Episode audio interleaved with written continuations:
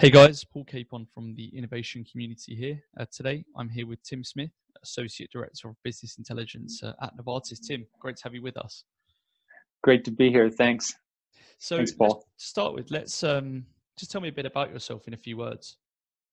So, um, I guess my general sense of who I am is a scientist, researcher, and uh, kind of technologist, uh, data hunter. I think that's kind of the way I, I think of myself, because ultimately, um, what I like to do is discover new things. I think it's probably why I got into science in the first place. It's like finding something new is one of the greatest thrills I have.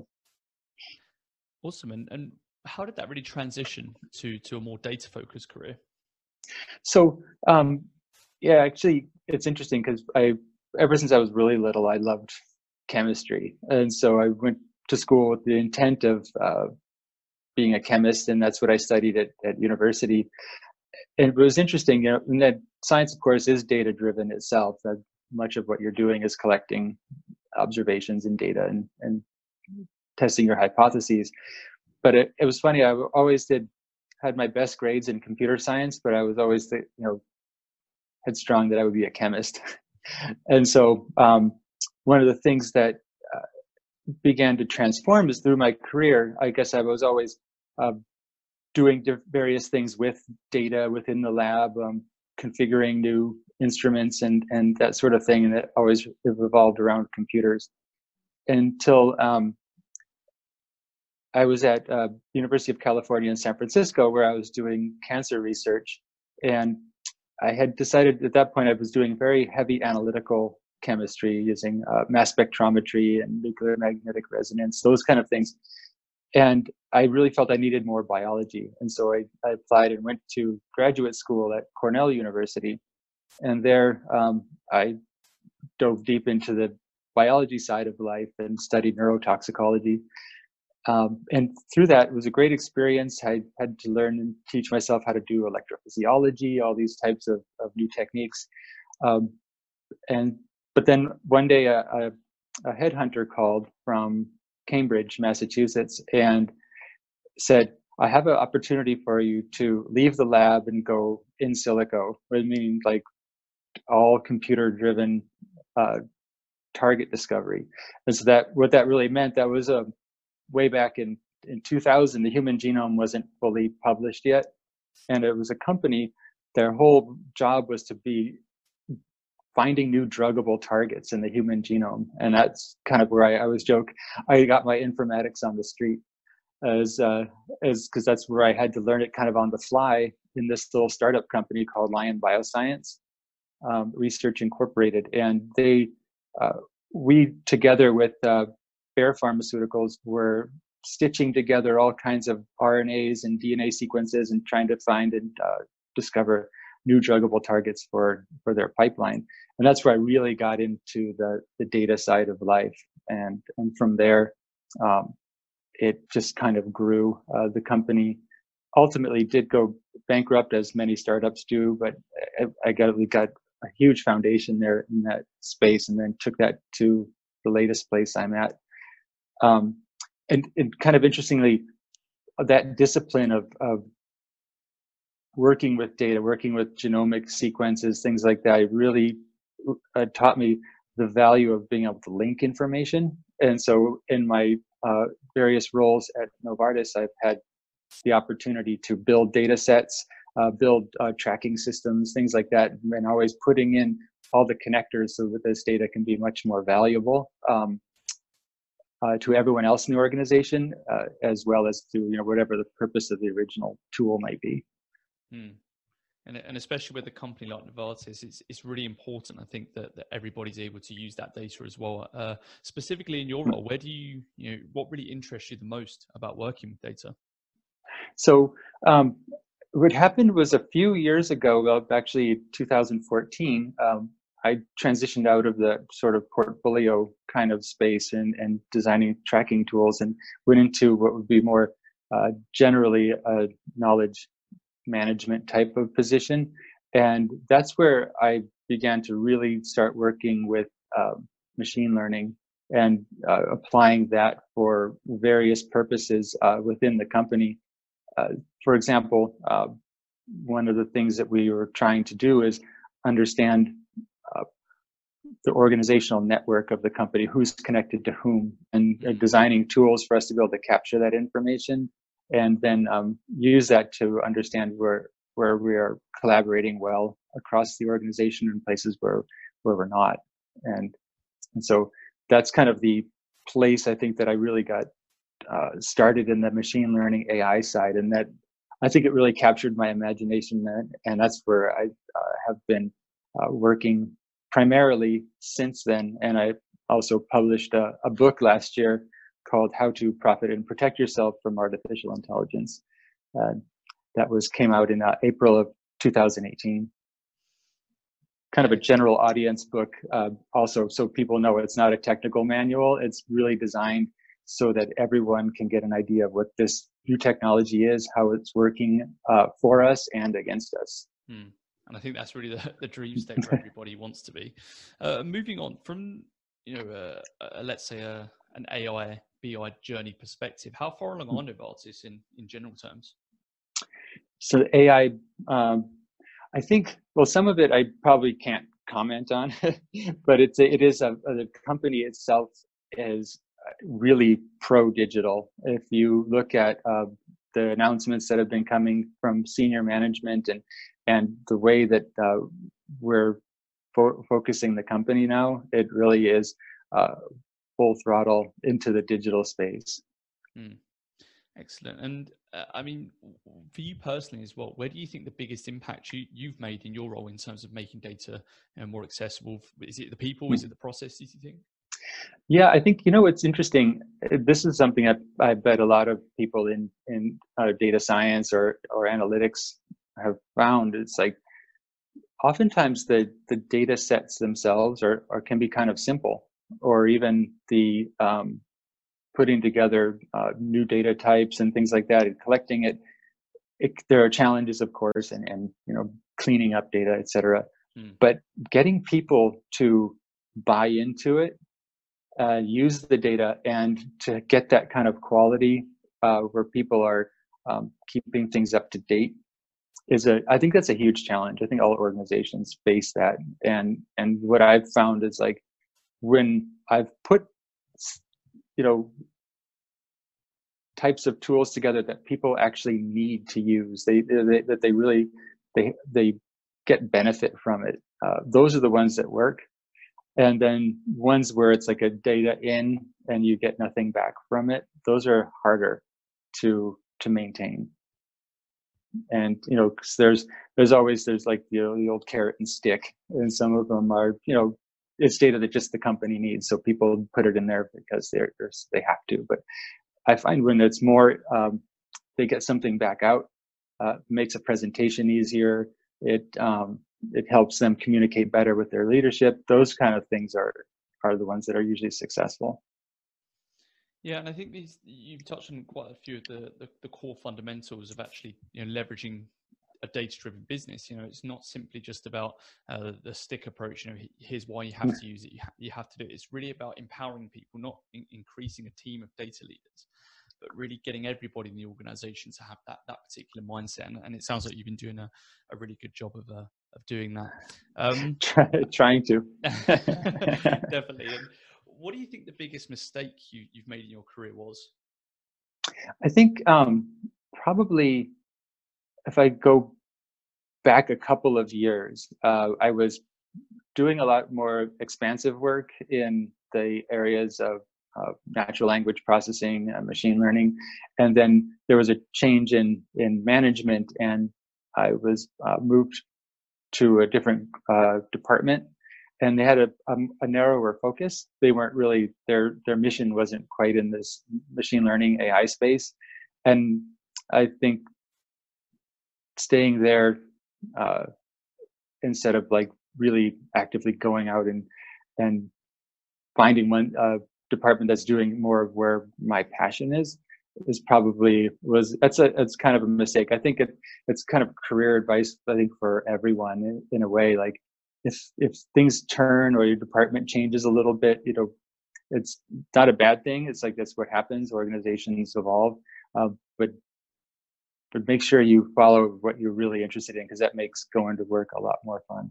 Mm. Absolutely. And, and and what do you think the you know in your career the best piece of advice that you you received is that you've really taken on board and, and, and implemented?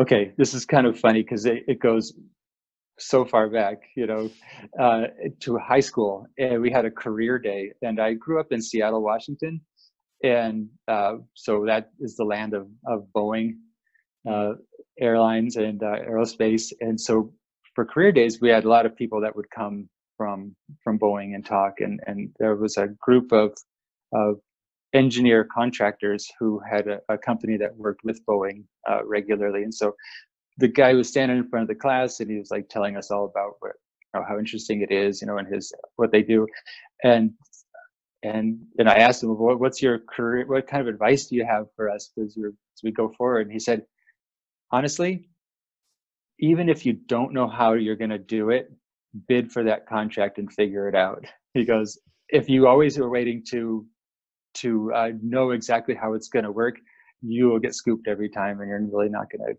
make it very far. So be willing to take a take those risks and say, yeah, I I'll do this. I will um, I'll get this job done, even if you're not exactly sure how it's going to happen. Definitely great advice, and the fact that you, you remember that from so long ago as well is uh, yeah. speaks volumes. that always sticks with me. I think that's partially my you know my career. If you look at it, starting off as a chemist and then a toxicologist and then into informatics, uh, it kind of echoes that like I mean, I didn't know much of, I didn't know a blast search from, uh, you know, a clustal W analysis before I went to Lion and I picked it up and learned it. And that's kind of, uh, kind of like what I like to do is, is find challenges and, and, and learn new, new, things. Definitely. And uh, I mean, the world we live in, and especially in, in your, your function in BI is so rapidly evolving. What are you most excited about right now?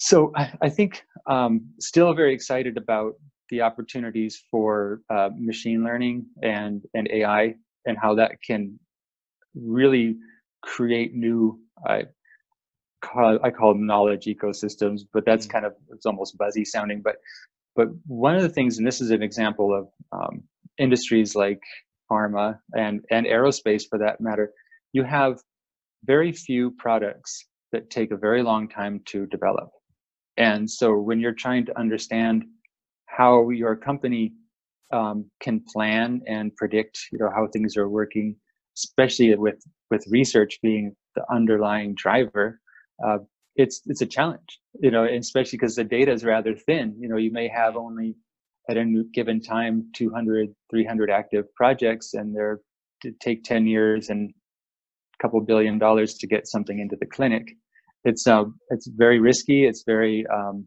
and the reward is great, but um, it's a very risky uh, proposition. And so one of the things that I'm very excited about uh, is how do we take big data and little data and bring it together? And that what I mean by that is you may have a long, thin portfolio that's very difficult to kind of uh, project or predict success from it, but you do have mountains of data being generated all along through the research process. So we have, like, for example, a small molecule may be developed and, and run through hundreds or thousands of assays. And so we know a lot of, we will know more about what that personality, as what I call it, of that compound is, and how does that relate to uh, progressing through the pipeline? Can we bring this kind of information, or, or as the as the compound changes as a chemist try to make it a better drug make it more absorbable or, or may have to increase its metabolism, things like that. It, the, the compound generally gets heavier. And so is there a parameter that we should be watching too that says, you know, our compounds are getting too heavy. They, they tend to not succeed if they get over a certain threshold. Things like that that are um, right now in people's heads, but can we systematically create a more vibrant um, data ecosystem around our, our projects so that we can actually see them evolving uh, from from different angles instead of the usual how long's it been in, in that phase of development and how many people are working on it.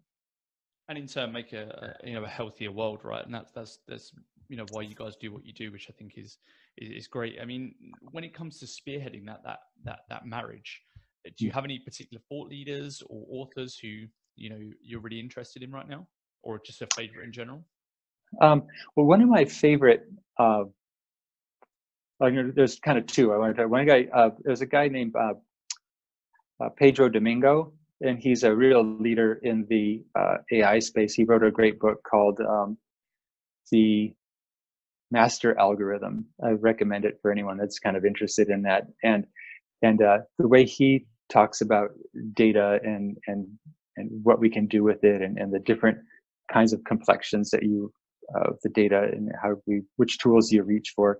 He's really uh, I think he's tremendous. And and he there's a quote from him that I always love to share, and he he said uh, one time, you know, everyone's worried about the you know machines taking over, like these super brilliant uh, machines like ruling humans. He goes, I'm much worried about us being dominated by dumb algorithms.